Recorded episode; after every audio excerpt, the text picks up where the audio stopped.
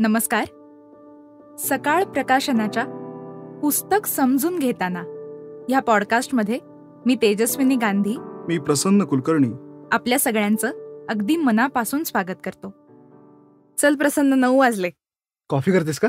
Coffee तर करतेच रे पण आपली प- पुस्तक परिचय वाचायची वेळ झालीये. हो हो हो. येस चला. येस आज काय पुस्तक आहे? आज पुस्तक आहे अप अगेन्स्ट डार्कनेस. इंग्लिश आहे का? नाही नाही. म्हणजे पुस्तक इंग्लिश आहे पण परिचय त्याचा मराठीमध्ये. ओके. साप्ताहिक सकाळमध्ये आलेला परिचय आहे. आपण आज तो वाचूयात. वाचू? चला. ओके. तर पुष्पा तारे लिहितायत की बृहदारण्यक उपनिषदातील या प्रार्थनेतला तमसोमा ज्योतिर्गमय हा भाग मेधा देशमुख भास्करन लिखित अप अगेन्स्ट डार्कनेस ह्या पुस्तकाला तंतोतंत लागू पडतो. कारण अज्ञानाच्या अंधारातून ज्ञानरूपी प्रकाशाकडे माझी वाटचाल होऊ दे अशीच या पुस्तकाच्या नायिकेची डॉक्टर गिरीश कुलकर्णींची मनोधारणा आहे. मध्यमवर्गीय समाजात जन्मलेल्या एखाद्या वीस वर्षीय गिरीश कुलकर्णी नामक तरुणाच्या मनात स्फुल्लिंग पेटू शकतं आणि त्यांच्या हातून चकित करणारं कार्य घडू शकतं याची ग्वाही पानोपानी देणारं हे पुस्तक आहे. लेखा मेधा भास्करन ह्या मायक्रोबायोलॉजिस्ट आहेत. फार्मास्युटिकल कंपनीमध्ये त्यांनी मार्केटिंग आणि बिझनेस डेव्हलपमेंट क्षेत्रात उल्लेखनीय कामगिरी केली आहे त्याचबरोबर या क्षेत्रातल्या अनेक गंभीर प्रश्नांना त्यांनी वाचाही फोडली आहे त्यांनी इंडियन एक्सप्रेस दुबईतील खलीज टाइम्स गल्फ न्यूज ह्या वृत्तपत्रांमध्ये शोधपत्रिकारितेच्या भूमिकेतून लेखन केलेलं आहे प्रत्येक विषयाचा सखोल अभ्यास करण्याची वृत्ती त्यांनी जोपासली आहे त्यामुळे त्यांची भाषा ही साधी सोपी आणि आहे भूषण देशमुख या पत्रकारानं त्यांची आणि गिरीश कुलकर्णींची पहिली भेट घडवून आणली बर.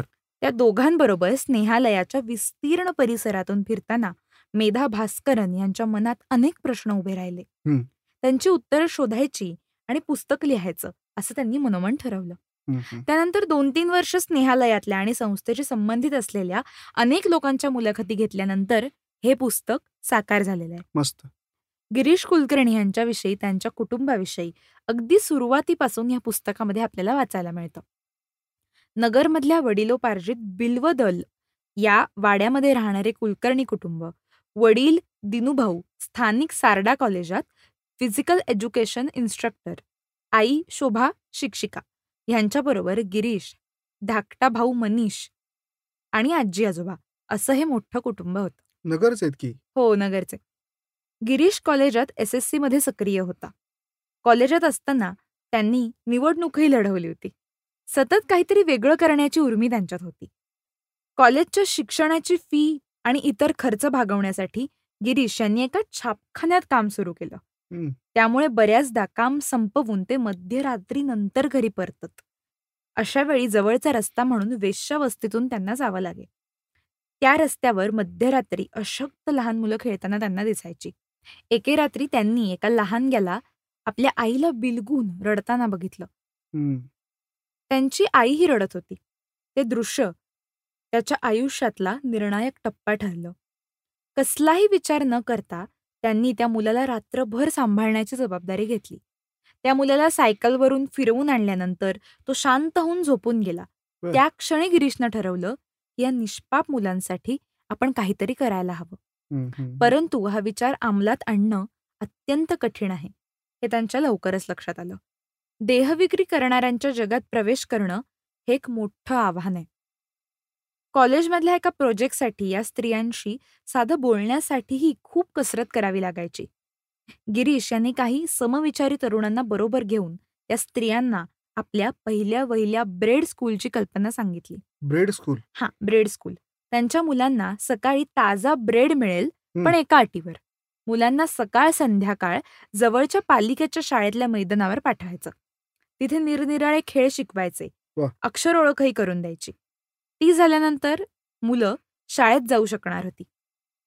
हळूहळू ब्रेड स्कूलमध्ये येणाऱ्या मुलांची संख्या वाढायला लागली. त्यांच्या आयांचा गिरीश यांच्यावरचा विश्वासही दृढ झाला. गिरीश यांच्या कामासाठी एक मोडकी तोडकी इमारत पालिकेकडून भाडेतत्वावर त्यांनी मिळवली. त्याची डागडुजी रंगकाम करून पाहिलं आणि पहिलं ऑफिस तिथे सुरू करायचं ठरवलं. मधल्या वेळात ब्रेड स्कूलची मुलंही तिथे थांबू लागली. तरी रात्रीचा प्रश्न होताच. गिरीश मनीष या दोघांची धडपड पाहून वडिलांनी बिल्व दल वाड्यातल्या काही खोल्या त्यांना दिल्या. वा. फावल्या वेळात मुलांच्या आयाही त्यांना भेटायला येऊ लागल्या. त्याला स्थानिकांकडून प्रचंड विरोध झाला.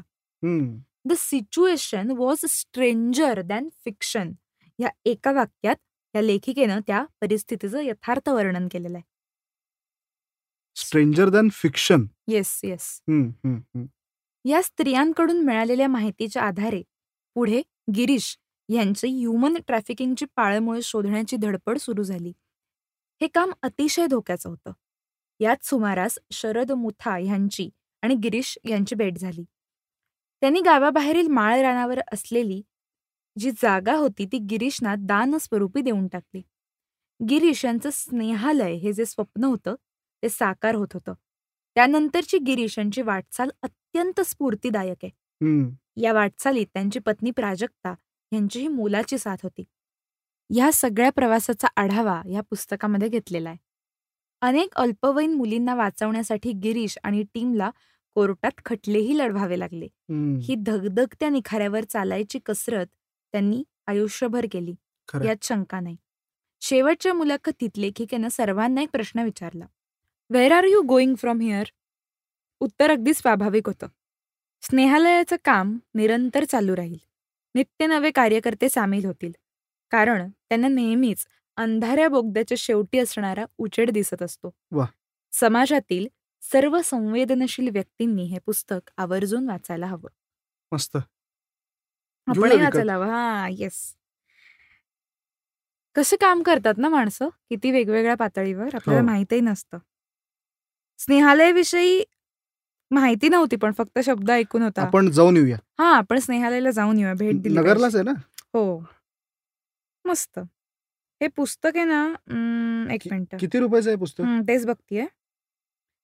चारशे नव्याण्णव रुपयाचं पुस्तक आहे बर. आणि दोनशे नव्वद पानांचं आहे. हम्म, हम्म, हम्म. आणि अर्थात आपण सकाळची इतर पुस्तकं ज्या पद्धतीने खरेदी करतो त्याच पद्धतीने हेही करू शकतो. W W W dot Sakal publications dot com. Yes ह्या वेबसाईटवरून. आणि जर आपल्याला ऑनलाईन घ्यायचं असेल तर अर्थात ॲमेझॉन आणि फ्लिपकार्टवरही हे पुस्तक उपलब्ध आहे. जर सकाळ प्रकाशनाशी थेट संपर्क साधून हे पुस्तक घ्यायचं असेल पाच वेळा आठ एकोणपन्नास शून्य पन्नास आठ आठ आठ आठ आठ एकोणपन्नास शून्य पन्नास ह्या नंबरवर संपर्क साधून तुम्ही पुस्तक विकत घेऊ शकता. धन्यवाद.